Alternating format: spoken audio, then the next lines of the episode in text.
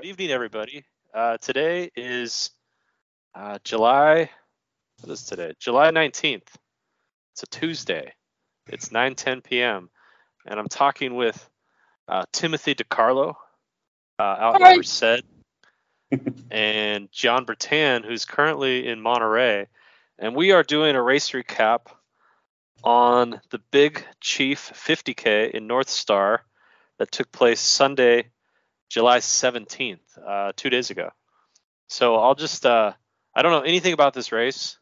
So John, tell me about the field and the course and whatever else you want to tell me. I didn't know much about the race either except for where it started and the trails that it was on, because I spent a lot of time in North Tahoe. It started and finished in North Star, and it went through the whole wilderness area that's kind of partitioned off by Highway 89, 267, and Highway 80. So in between Truckee and North Lake Tahoe. And it actually, technically, it circumnavigated Mount Pluto. And Mount Pluto is a volcano that actually created Lake Tahoe. So there's that little bit of geology. Wow. It was very runnable as 50K terrain goes, especially for up in the mountains. I think there was 5,000 feet of climbing. Looking at your splits, you got some fast splits here, John. Yeah, but they definitely tail off around the 30K mark. I'm trying to find a place. I was 25th out of 86, I guess. So the bunch did not start. I dropped a bunch of places, definitely in the last 10 miles. It was hot. It was the first real hot race that I've done in a long time. Sounds miserable. Well, and the thing that I was talking about it with my sister, who is staying up there as well. She wasn't running a race, but she's, my sister's got a lot of running experience. And we were both talking about the trails up there. There's a lot of granite and volcanic rock too, especially on these trails. And the landing on granite boulders, even small ones, that adds up. So over the course of 30 miles, you really start to feel that in your hips, knees, and ankles, definitely halfway through a 30-mile race, in a way that actually you running on asphalt sometimes feels a little bit smoother, because asphalt has a give. So I put this, like, landing on these granite, especially when you have a bunch of the granite that's broken up to make kind of like a shale-like path. That's kind of like running on concrete for parts. But then the rest of it, there were a lot of dusty fire roads, a lot of ski run fire roads. Beautiful. This is a cross-country, a lot of cross-country trails out there. So a big part was the North Tahoe cross-country ski area, and which blends into Burton Creek State Park. And then there is a race, a cross-country ski race, that goes from Tahoe City to Truckee, or vice versa. They call it the big race, about 30K. So it does hit a lot of those trails, too. So it was... who's out there, John, is Levi Leipheimer, who was third place in the Tour Tour de France and the Tour of California. He won the Tour of California, but he lives in that area, like Tahoe City. Tour of California? Yeah, he won Tour of California. Well, but didn't he have a hand in creating it as well? Oh yeah, he was really big. I think he Santa Rosa or something. Yeah, he used to live there. So he lives up in Truckee? I want to say he lives around Tahoe City somewhere, because I follow him on Strava. And so this course, because I'm looking at the course for the listeners, which is, if you're looking at Tahoe, which is like an egg, it's like the upper left corner of the egg on the California side. Yep. And it's across from Squaw. So Squaw Valley is on the other side. Is it the 89? Is that the river? Yeah. So this is the other resort that's borders Truckee, one of the other resorts, North Star, which is very popular for, in the early days, snowboarding. Now very popular for a lot of summer mountain biking. The day before, there was a 100K mountain bike race, which is pretty much on the same course, just 2 laps. And that's part of the Leadville mountain bike race series. So I think it was a big deal mountain bike race the day before, and I still saw some of the course markings from that. So John, 6 hours, 2 minutes, which is a good 50K. But I'm looking at the temperature here, and it says 55 on Strava. That can't be right. That was in the morning. So the morning started out at 55, but as soon as we climbed up that first ski run, the first 3 miles, the temperature went up about 10 degrees. And the finish, it was definitely in the high 80s. And when I left, once my car had cooled down, it dropped from, I think, like 97 is what it said when I got in my car when I left the race. And it settled at 89. And I know it was hovering in the high 80s, low 90s in the Tahoe Basin that afternoon. So what I noticed on myself and all the other racers, we were all sweating salty. We all had the big white salt streaks on our t-shirts, face, everything. So I used all my salt. And normally I don't drink that much of the water I carry. I try to rely on aid stations. But the last 2 aid stations, I finished all 4 of my water flasks in between each aid station. So as the day wore on, it was getting warmer, and I was getting thirsty. And I was not the only one. I was running and talking to a lot of people, and that was the number one thing people were saying. It is hot. It is dry. I saw a guy after I had finished. He finished shortly after me. Must have been the guy who was in 35th place. Yeah, San Francisco. Looks about right for his finish time. And he was just sitting there pouring water on himself, or having his wife pour water on him. And he just said, I run in the city where it's 55 degrees all the time. So it was a warm day, but it was beautiful. You can get very crazy weather up in the mountains. The course is very runnable. The aid stations were, as a lot of ultras actually go, they were on the farther side in between aid stations, but they were stocked with just the essentials. They had water, Gatorade, and watermelon. So how often were the aid stations? 3, there was mile 3, mile 12, mile 17, 23, 27 and a half, and that was it. That's pretty good. And I'm looking at the field here for the listeners. We got 80, the all 5 of them. We have 86 finishers, which is like awesome. Yep. I love anything under like 100 or a couple hundred is great, because you have that just really kind of everyone recognizes everyone else. It's not just a sea of people. And this guy that won, Jonah Backstrom, I've never heard of him. He's a West Valley guy. So okay, 49 years old. That's pretty old to be winning a 50K. That's pretty awesome. 4:28. Look at the guy who was in what place would he have been? The guy who came in one place ahead of me. All right, that is 24th place, Colton Stanbridge from Garden Valley, California. Where's his age? 15. What? So a 15-year-old? 15 years old. He was. Oh my gosh. He was clearly a young kid.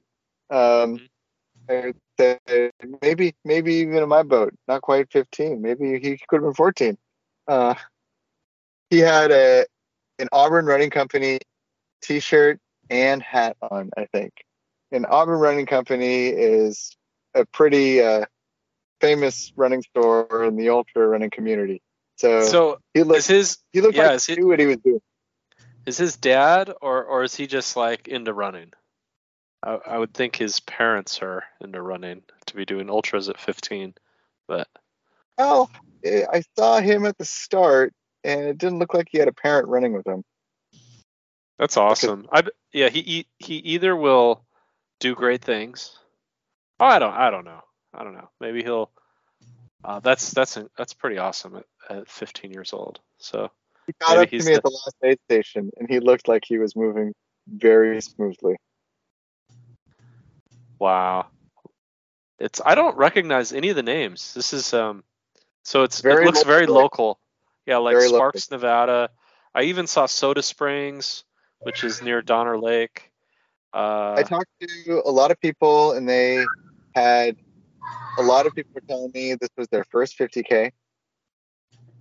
I'm trying to see if I can find where some people were. There was a guy who finished. He really finished. He really fell off. For the first 15 miles, I ran with a guy from Minneapolis, a guy named Luke. So I found him. His name is Luke Carlson. He's 53rd. And he had just done a couple of weeks ago, whenever it was, a 3:07 at Grandma's Marathon in Duluth. And this was his first 50K, his first ultra. Well, 3:07 is respectable. Oh. Well, I looked. I found his time. I think he 7:16. So he slowed down a little bit. This guy right there, Luke Carlson, and we were together at mile. We were talking at the aid station at mile 23. So okay, so John, sorry to interrupt. 9 miles rough.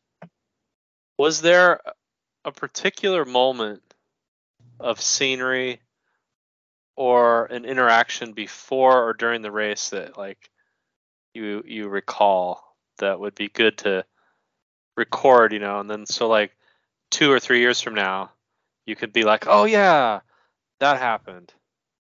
Yes. So I gotta find where the person is. She came in a couple minutes ahead of me. Wow, there's a lot of places in between. Lauren Akbar. I ran the last 9 miles roughly with her, and we had a great conversation.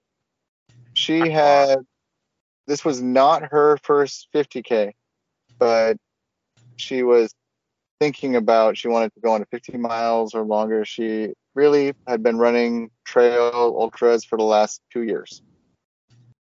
She told me, I asked her how she got into it, and she said she had just finished, gone through a really bad breakup and was just not in a real good headspace.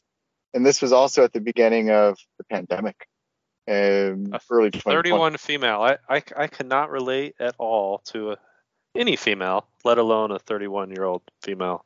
Well, she told me, we talked about a lot of stuff.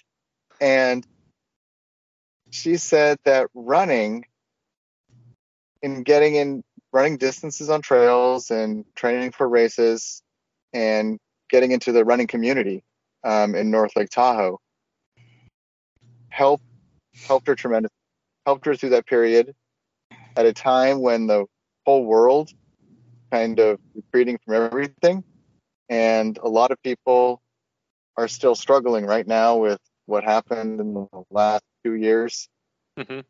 The way she described running as being one of the best things for her mentally was very powerful.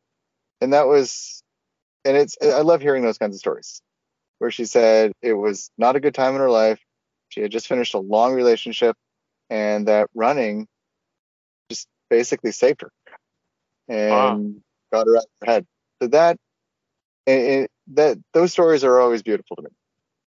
And that's awesome. It's just because she said she found running groups up in Lake Tahoe. She found people. She had just moved to Tahoe City. I think she had grown up in Reno, but had been moved kind of all over the Western U.S. before coming back. I remember the story, but she said it was just it was the best kind of therapy, both the running itself and the people she was running with. So I love those stories. So John, you know what I'm looking at here, which is someone who's done a lot of races, and you could probably tell me from your experience, but when there's a running club that's just like about running and about the community, and like you know, Tamalpa does, like, we just do runs for the sake of running. You know, we're not doing runs to make money. And then there's like, so there's basically there are two groups. They're not separate from one another, but like you have running clubs, and then you have running companies or event companies that put on big races. And like there can be good on both, but I tend to see a running club that puts on a small race. You know, that's it might not have all of the, you know, cool medal and the cool t-shirt and stuff, but I enjoy that a lot more than, say, a giant event that has, and you don't get that with ultras, I guess. You don't, what's the biggest ultra like in the Tahoe area, other than Western States, which isn't that big. It's only 300 people. Yeah, but in terms of all of the hype around it and entourages and everything, then you can't get too much bigger than that. You can't get big, yeah, for participants. Western States has like all kind. You know what Western States needs is they need a video feed and a professional narration of the race. They got that now.